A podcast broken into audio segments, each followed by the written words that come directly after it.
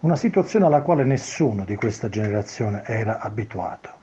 Bisogna attrezzarsi presto per prendere delle contromisure, bisogna farlo in fretta perché nell'attuale epoca della velocità non è possibile restare fermi.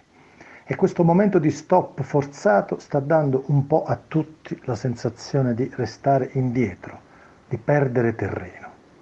Ora, a parte la cosa più importante, che è quella di prendere ogni precauzione per mettersi al sicuro dai rischi del contagio, il tema è quello di capire come impiegare al meglio questo tempo per contenere i contraccolpi di una fermata ai box così prolungata.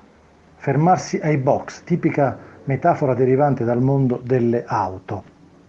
Anche le possenti monoposto devono fare delle soste obbligate ai box per cambiare i pneumatici Prendiamo esempio da loro, attrezziamoci per la ripresa della corsa, cambiamo quello che possiamo per riprendere la corsa più velocemente quando faranno ripartire la macchina. Non stiamo a guardare, cerchiamo le contromisure per attaccare nuovamente quando saremo in pista. Ciascuno sa nel suo settore cosa può fare per ripartire meglio, con le gomme giuste. E poi un altro caso ci viene dalla musica, un altro esempio ci viene dalla musica. Anche nella musica c'è un piccolo spazio vuoto tra una canzone e l'altra. Quello spazio che dura pochissimi secondi viene chiamato bianco.